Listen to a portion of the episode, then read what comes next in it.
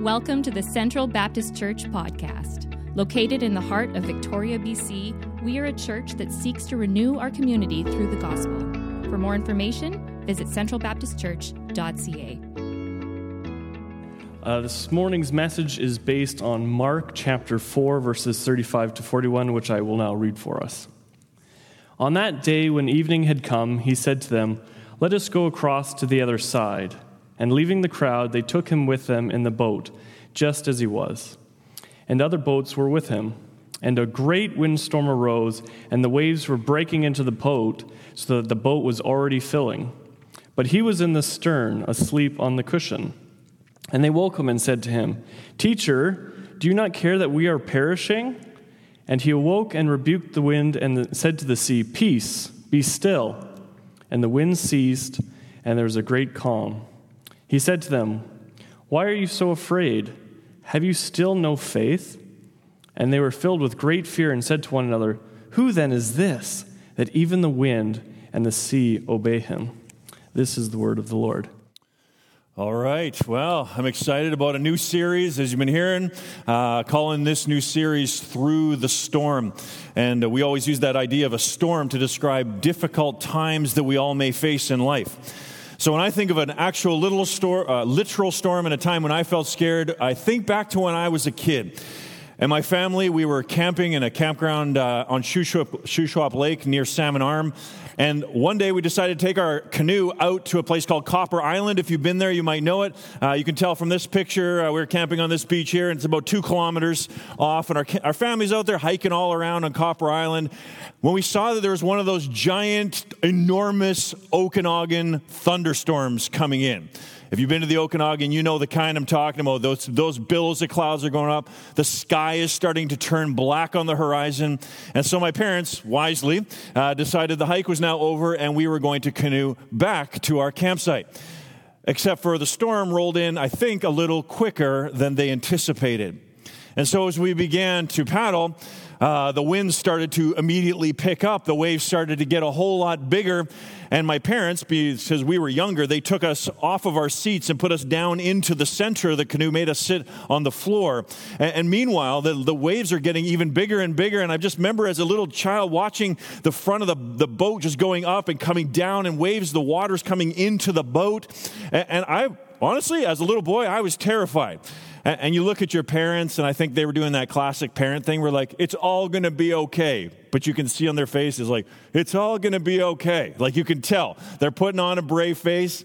And so we kept paddling and paddling, but I just remember sitting in the bottom of that canoe as the waves were coming over, the wind is blowing, and being terrified that our canoe was going to tip over and that we were all going to die.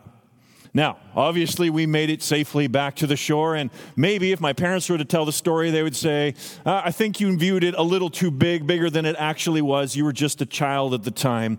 But that is actually precisely my point. When we talk about storms, we mean difficult times in lives. Our lives are like little boats, canoes, if you will, out in the middle of a storm, and we really all are children.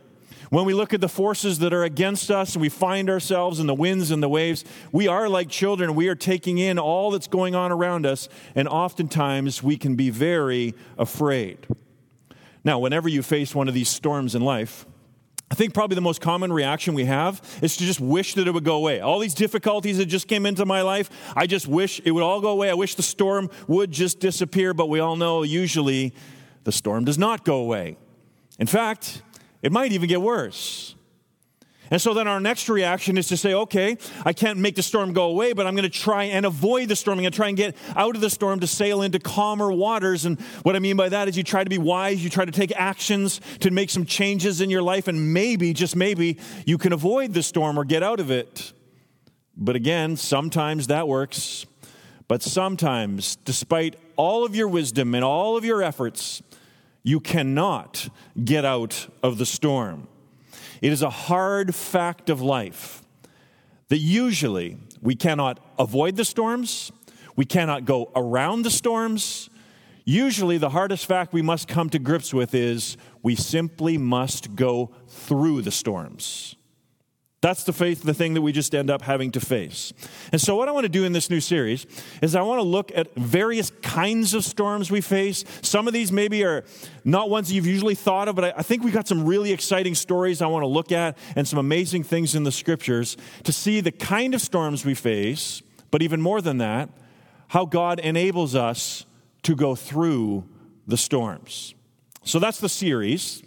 Before I get into this first one and this fam- famous story we're about to look at, though, let me just make a quick aside because uh, I need to give credit where credit is due.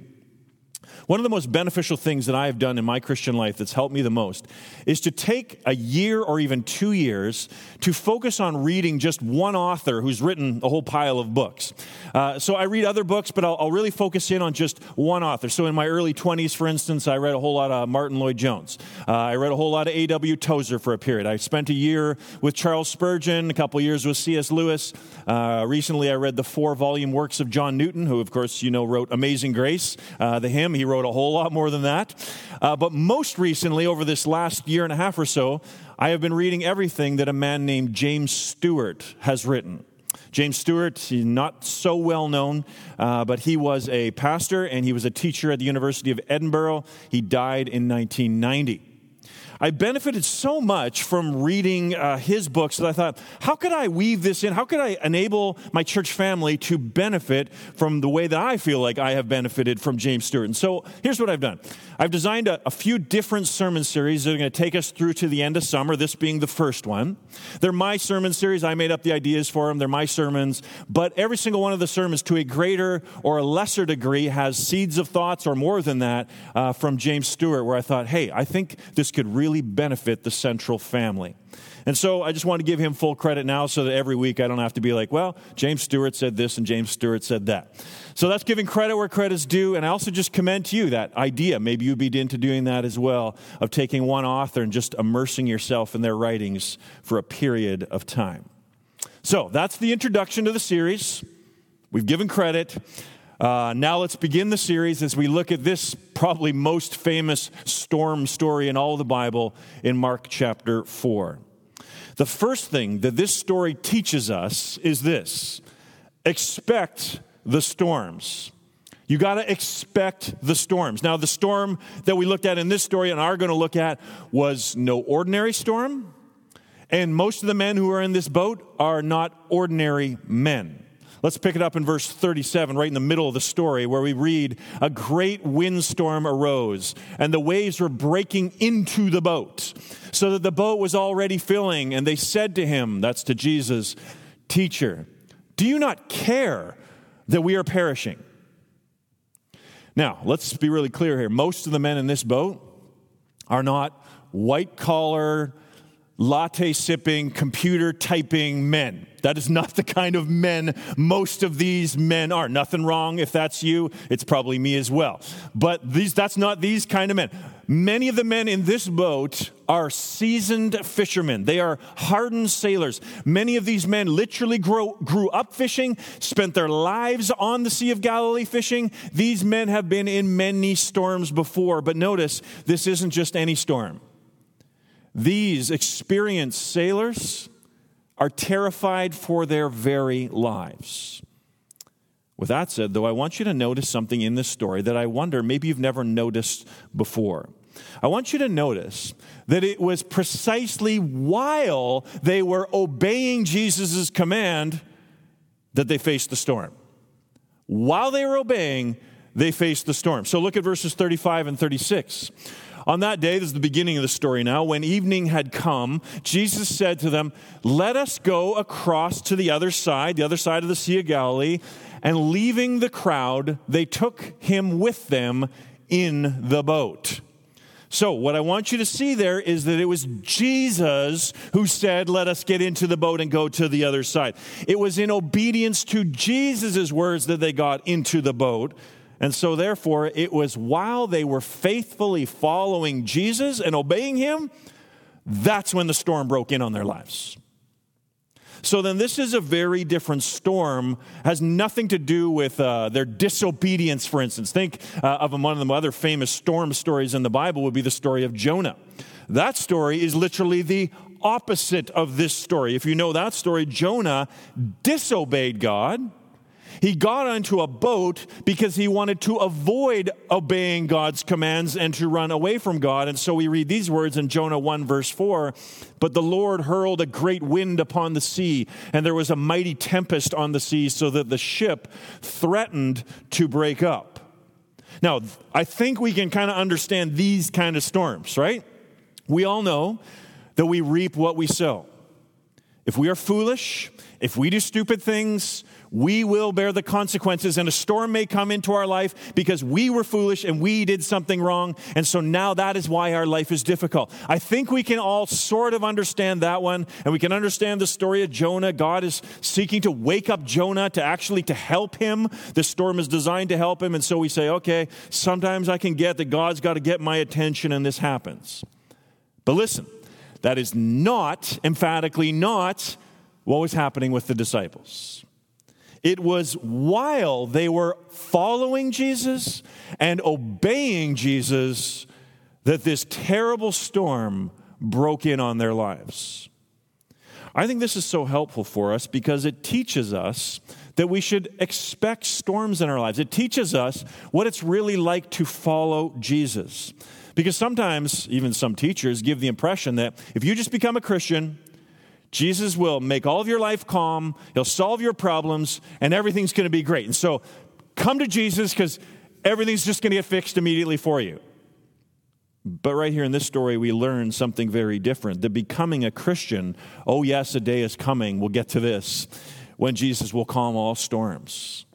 But to become a Christian means you might actually be entering into a storm. You see, to become a Christian means, of course, to follow Jesus, to be his disciple. And to walk where Jesus walked means we must walk the path he walked. And to walk the path he walked, it means what happened to him? First, he suffered, then he entered into glory. First, it was the cross, then it was ascending to his Father as the resurrected King. Same thing for us. First, it is the storm. And then one day, by His grace, it's the cabin with the crackling fire and the great feast. But we must walk the path that Jesus walked. That's why James Stewart puts it this way Jesus never said, Sail with me and I'll guarantee you smooth seas all the way. He said, Sail with me, and through the stormiest sea, I'll get you to your desired haven. That is an important distinction we got to get. We got to get our expectations right. Even when we are faithfully following Jesus and obeying his commands, we should expect that we will face storms in our lives. So then, the question becomes this if the storms are going to happen, and if we just simply must go through them, we can't always wish them away or avoid them. We must go through them. Okay, then how do we go through them? Well, and the first thing this, if the first thing this passage teaches us is to expect the storms, then the second thing that it teaches us is this wake up, Jesus. Wake up, Jesus. Now, let's look at verses 37 to 38. And a great windstorm arose, and the waves were breaking into the boat, so that the boat was already filling. But Jesus was in the stern, asleep on the cushion. And they woke him. And they woke him. First, just pause and let's just look at the glory of our Savior. What an amazing picture you have right here. Here you have Jesus, the fully incarnate Son of God. And what I mean by that is, he is not just some God walking around immune from all the troubles of life. No, right here you see Jesus in the fullness of his human nature. He is so exhausted, if you read the story earlier before this, so exhausted from serving other people, from loving people all day long. He is so exhausted from this that he literally falls asleep in the stern in the back of the boat during a mighty storm. Here you see the fullness of Jesus' humanity. But not only that, you see his trust, his absolute trust in his heavenly Father. He can be in the middle of a storm and he is sleeping, for he knows his life is entirely in the hands of his Father. Oh, how much we can learn from our Savior even as we watch him in this moment. But now contrast that with the disciples. Again, many of these men are expert sailors, and yet we're reading here that they are terrified. I mean, you can just imagine, and you know, as a as a wave crashes against the boat, they're just grabbing onto the boat, and, and the wave smashes over, so they're turning their face away from the spray, and they look back, and Jesus is asleep. He's asleep in the back of the boat, and we're like gripping onto the railings of the boat, just making sure we're not going to get thrown over. And so they're thinking, like, Jesus is the one who got us out here. Jesus is the one who put us into the situation. If he got us into it, then he's going to have to get us out of it. And then I imagine at that moment, another giant wave hits, and, and Peter's just pulling on the rudder, trying to make sure he holds it straight. And I, I imagine him looking at John and saying, Don't just stand there, man. Do something. Wake up Jesus. They're terrified for their lives. All of this is the key to getting through the storm. In one sense, all of life is a storm in our fallen world. And then, of course, there are the particular storms that we each face. And I don't know about you, but there are times when I just feel completely overwhelmed by the winds and the waves, by all the forces, by all the things that are going on. Do you ever just get overwhelmed by life? See, this is where I need you to be here right now. It's really hard to talk to a camera. I'm trying to share my heart here with you, and you're just not answering back. I can't hear you, but I think I hear you. I need you here. I need to groan together with you right now because I got to be honest, there are moments I just groan. It's just the whole thing is too overwhelming. What should be done? What can we do when some things, storms, are so powerful, I don't even know what to do about them? So, for instance, what can be done about the fact that we as a culture just seem to become more increasingly polarized over political views, whether it's in our country, and then strangely enough, we get polarized over American political views. We get polarized over what our government is doing with COVID and everybody's opinions on it. What can we do about this? What can be done with the fact I was thinking about this yesterday, driving around this morning, thinking, man, the vast majority of those in the greater Victoria area do not know Jesus. How do we reach reach this city for Christ, it's an overwhelming task where I just sit there and go, I don't even know. It's, it's such a big task. What can be done? about the recent MAID legislation, where now, as a government, as a society, we are literally throwing open the doors for euthanasia. Something so we never would have imagined years ago, and now euthanasia becoming something more and more common. What can be done about the fact that our children are being taught that there are more than two genders? Many more than two genders. What can be done?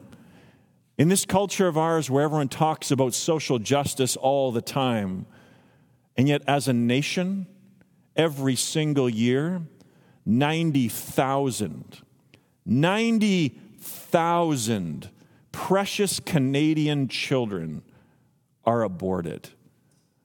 What can be done in such a situation? I get overwhelmed by that. Then sometimes I start noticing the state of the church in our nation, even the churches in our city across British Columbia, and I start to get a little overwhelmed that I consider that because we have, people who say we're, we're churches, but they deny that the Bible is the Word of God. They deny that hell is real. They say everyone is going to be saved in the end. Doesn't matter if you really believe in Jesus or not. We have churches that say same sex marriage is pleasing to God, and so we should be endorsing this and be behind it. We have churches right within a few hundred meters leaders of our own church that would say that Jesus was not bodily raised from the dead, that what you've got there is a story about new beginnings and how winter turns into spring, and we can all turn things around if we try hard enough. In other words, we as a church, corporately, the Canadian church, if I could put it that way, are in the middle of a storm. And there are moments when the wind and the waves are so powerful as I reflect upon the state of the church that I just go, I don't know what can be done in this moment. And then to add on top of all of that, if that's not overwhelming enough, just trying to think of all the needs that people have, then to try to how do we meet so many needs? Some people are struggling with a divorce, some people are struggling with a spouse who's passed away, others are struggling with loneliness. There's mental health issues, some are enslaved to addictions. You just add up all of these needs. Do you ever just get overwhelmed by it all? What can we do when the wind is so strong, when the waves are so big, and the storm is so powerful? About 550 years ago, there was an Italian preacher named Girolamo Savonarola. He's an Italian guy, and he was preaching in a giant cathedral in Florence.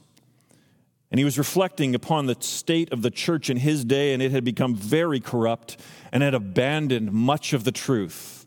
And in his sermon, he said this The light of faith is being extinguished. The soul of the church is perishing. The billows of unbelief are going over her. The waves of trouble are swamping her. What are we to do? What can we do? And then, with a great shout that just startled everyone in the cathedral and really went on to spark the Reformation, Savonarola called out to everyone and said, What can we do? Wake Christ! Wake Christ, he yelled. In other words, he was at that point, which I think we all often get to, where we just realize, man, there's some things that I can do, there's some differences I can make, but it's all just too overwhelming. The storm is too great, the wind is too powerful. And in that moment, when we come to the end of ourselves and we realize we cannot do anything about this storm, that's where we're in the position to properly learn how to go through the storm. And in that moment, like the disciples, what we need to do is to wake up Christ. Now, I'm speaking metaphorically. It's not that he is literally sleeping now as he was in the boat, but what we mean is we're calling upon him, crying out to him in prayer, saying, Jesus, we are in a storm. We don't know what to do about this, but we're crying out to you, the Christ, to come and to do something about it. Expect the storms. Wake up Jesus. And now, in the third place, ask the question. Ask the question. Look at verse 39. And they woke him and said to him, Teacher, do you not care that we are perishing? Don't you care that we're about to die? In one sense, this is a terrible question. In one sense, as we're going to see, this question reveals just how small the disciples' faith is. It shows how wrongly they and we think. It shows how much they and we need to learn about Jesus. In one sense, it's a terrible question because it is literally an attack upon Jesus' character. You don't really care. Don't you care at all? It's questioning his very character. But the disciples asked the question, and let's be really honest we ask the same question all the time. We might rephrase the words, but we ask it all the time. When a great storm comes into our lives, we quickly turn our voices and our, our eyes towards heaven, saying, God, why would you allow this to come into my life? What are you doing right now? God, this is really difficult. Is it nothing to you, God, that we're struggling down here? Don't you care about everything that we're going through? We ask the question when someone we love suddenly dies and we're left alone Jesus, don't you care that I'm drowning in grief? We ask it when we hear about a child suffering from some horrible disease. Jesus, don't you care about a child? This child who's dying? We ask it when mental health plagues our lives and we can hardly get out of bed in the morning, let alone hold down a job. Jesus, don't you care? You ask us to work and do this, but I, don't you care that I can't even do these things? We ask it when we've struggled against a certain sin in our lives for many years and just don't seem to get victory over it. Jesus, you're the one who calls us to make war against sin and follow you. Don't you care that I keep struggling with the same thing over and over and over again? And then, of course, when we look at all the evil and all the suffering in the world, we do our best to make sense of it. We listen to preachers talk about the problem of evil. We maybe read books on it, but we were trying to process it, but sometimes it just becomes too much. And we just say all the atrocities in the world, it's all just too evil. The suffering is too great. Jesus, don't you care that we are perishing? So I don't know about where you're at today, but what, la- what waves are perhaps coming into the boat of your life? What kind of storm do you find yourself in? Do you find yourself asking the basically the same questions of the disciples? Jesus, I've, I've been trying to faithfully follow you. I want to follow you, but boy, things are rough right now. Jesus, why aren't you doing something about it? Don't you care that we are perishing? Expect the storms, Wake up, Jesus, ask the question, and now in the fourth place, look who's in the boat. Look who's in the boat. The disciples have disturbed Jesus' much needed sleep. They've asked him a question, a fierce question that calls his very character into question.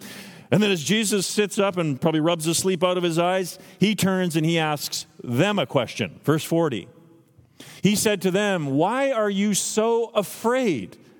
Have you still no faith? In other words, you know what Jesus is saying here? Faith means trust. He's saying, Guys, Look who's in the boat with you. Do you not remember when I commanded evil spirits and they obeyed what I said to do? Peter, do you not remember when your mom, your mother in law, had a fever and I touched her and her fever left? Guys, don't you remember that moment when we were in that room and those guys tore open the roof and they put down a paralytic right in front of me? And I not only enabled the man to walk, a cripple, I also forgave his sins and had the authority to do so. In other words, Jesus is saying, Why are you guys so afraid? Have you not been with me so long? Do you not know all these things that are going on? Guys, look who's in the boat with you. Look who's in the boat. There's a story about a Roman warship that found itself in a tremendous storm. And yet, no one on, the, on board the ship was scared at all. They sail on, they said. Caesar is on the boat with us. Surely we cannot sink. Sail on. That, of course, is just naive superstition. For Caesar is just a man. But it's a very different situation when Jesus is in the boat with you. Faith means to trust. It means trusting that if Jesus is the one who led you into the storm, as he led the disciples, he's the one who said, Let's get in the boat. And if Jesus is the one that's in the boat with us, we can trust him even when we fear that we are perishing. He may appear that he is sleeping, but in reality, of course, Jesus is the captain of each one of our little ships. You see, it's right here, I think, that we actually get one of the great answers to this whole problem of evil. We always talk about this. Here, there's many answers that the Christian message gives to us, and combined all together, they're satisfying. But here is one of the, the key answers to the entire question of the problem of evil. It's not a logical explanation or answer for why a certain thing has come into your life. That's not how this text is answering it. Rather, it's a presence it is the presence of Christ with us in the middle of the storm. So it's one thing for us to ask and say, why? I mean, why am I in this storm? Why is all humanity really in this giant storm? But it's a whole other thing to hear, okay, we're in a storm, but Jesus is in the boat with us. We always ask why. Part of the Bible's answer is not why, but who. Look who is in the boat with you. And who is in the boat with you may not answer all the why questions, but it certainly changes and reframes the entire question of why. Here is the one of the great Christian answers to all the evil and suffering in this world that God himself in the person of his son has entered into the storm with us. Just realize that for a moment. The God of heaven and earth did not remain above it all, but came down and entered into the storm that is this entire human existence with us. Other gods in human history do not do that. The God of Islam, Allah, does not enter into the suffering of this world. He is transcendent and remains above it all. The ancient gods of Greeks and Romans did not enter into the human suffering. There's a famous uh, a legend about Prometheus a Greek legend. Prometheus was chained to a rock in the mountains and he was crying out for the gods to come and to help him and to do something about it. But the answer came back from the gods, and they said, You will get no answer unless one of the gods themselves is willing to go down for you into dark Hades and through the gloomy depths of hell itself. But no God is willing to do that for a mere mortal. No God has the kind of love for humanity like that, uh, but there's one God who has done that. The story of the Bible is that the God of heaven and earth, the creator of all things, put on human flesh in the person of his Son. He came right down into the storm with us. He knows what it means to suffer, he knows what it means to experience pain. He was the one who was crucified and descended into the grave itself. We all know in this life that the best type of comforter is somebody who's really been through the same thing or very close to it that we've been through. They can relate, they understand, they know. And that is the story of the Bible. That God did not remain aloof and beyond it all, but came right down into it, that Jesus entered into the storm with it, with us. He gets it, he can relate. So, what you and I need is not always just an explanation for why this happens and why that happens. What we need is a presence. What we need is Christ. And praise be to God, Christ is there with us in the storm. Look who's in the boat with you. When you see who is in the boat with you, uh, it changes absolutely everything, doesn't it? And that's why you could say with the psalmist to just change the metaphor, the image a little bit, you can say, Yea, though I sail through the valley of the great storm, or yea, though I sail through the great storm of life, I will fear no evil. Why? For you are with me. You are with me. Expect the storms, wake up Jesus, ask the question, look who's in the boat. And now, finally, trust the Lord of the storm. Trust the Lord of the storm, verses 39 to 41. And Jesus awoke and rebuked the wind and said to the sea, Peace, be still. And the winds ceased, and there was a great calm.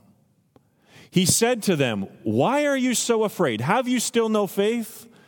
And they were filled with great fear and said to one another, Who then is this that even the wind and the sea obey him? Who is the one who is in the boat with you, who is in the boat with me? He is the one who can command nature and it obeys. When he spoke to the wind and the waves, they obeyed, for they recognized the voice of their Creator. Who is this Jesus, the disciples ask? Paul answers it so clearly for us in Colossians 1. He is the image of the invisible God the image of the invisible God. For by him all things were created, whether things in heaven or on earth, invisible or visible, whether thrones or powers or rulers or authorities. All things were created by him and for him. This man in the boat is no mere man. This is not Caesar on the boat with you. This man on the boat, this man in the boat with you is none other than your creator, the one who can speak and a universe comes into existence. That's the one who is in the boat with you.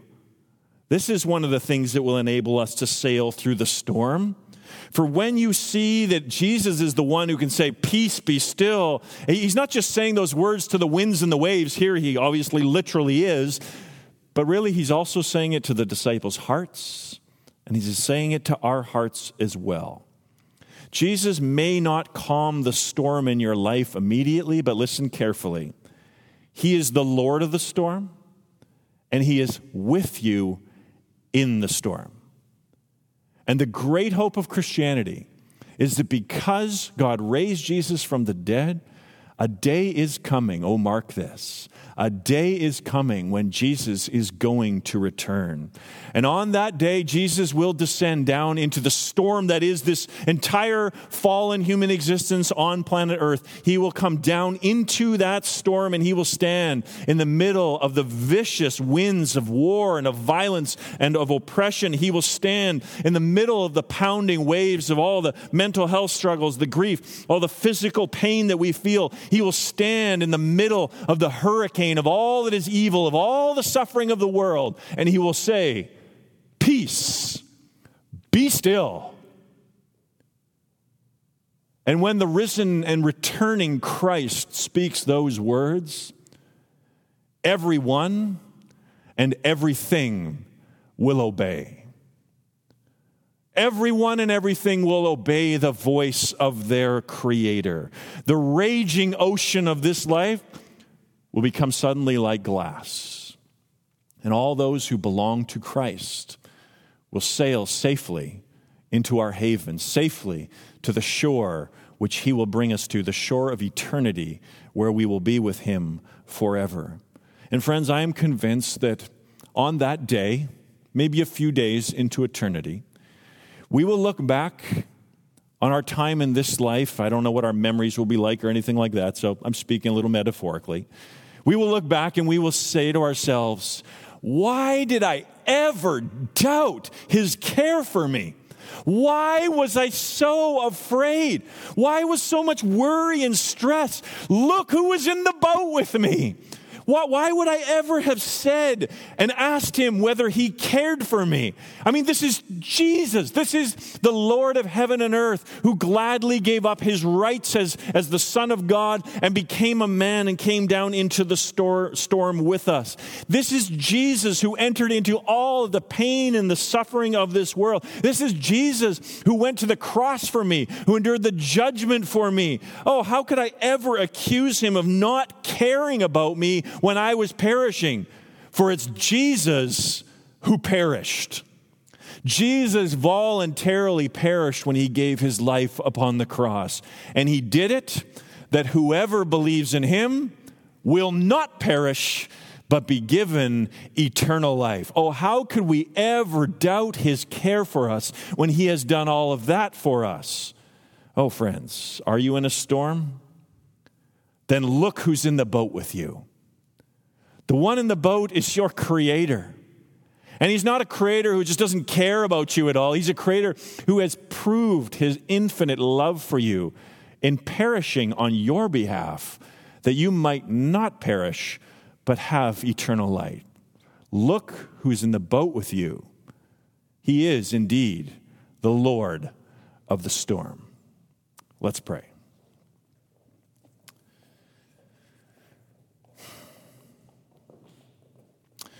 Jesus, forgive us for our lack of faith. Forgive us for, Father, the wind and the waves are often so powerful. All we see is the storm, and we forget to see who's in the boat with us. We forget your great love for us. We lack faith. Forgive us, O God, and increase our faith. Add to our faith, even this very moment, that whatever storm we are going through, we would trust you, that you are the true captain of our ship you will guide us. And despite how bad that storm may get, we can trust you, for you have proven your love for us. We can trust that you will eventually safely guide us to our desired haven. So increase that faith in us and forgive us for our lack of it. We believe, but Lord, help our unbelief. We ask it in your name. If you were encouraged by today's message, be sure to rate us and hit subscribe on Apple Podcasts, Spotify, or wherever you get your podcasts. To experience other talks, videos, and gatherings, visit us at centralbaptistchurch.ca. Thanks for listening to the Central Baptist Church podcast.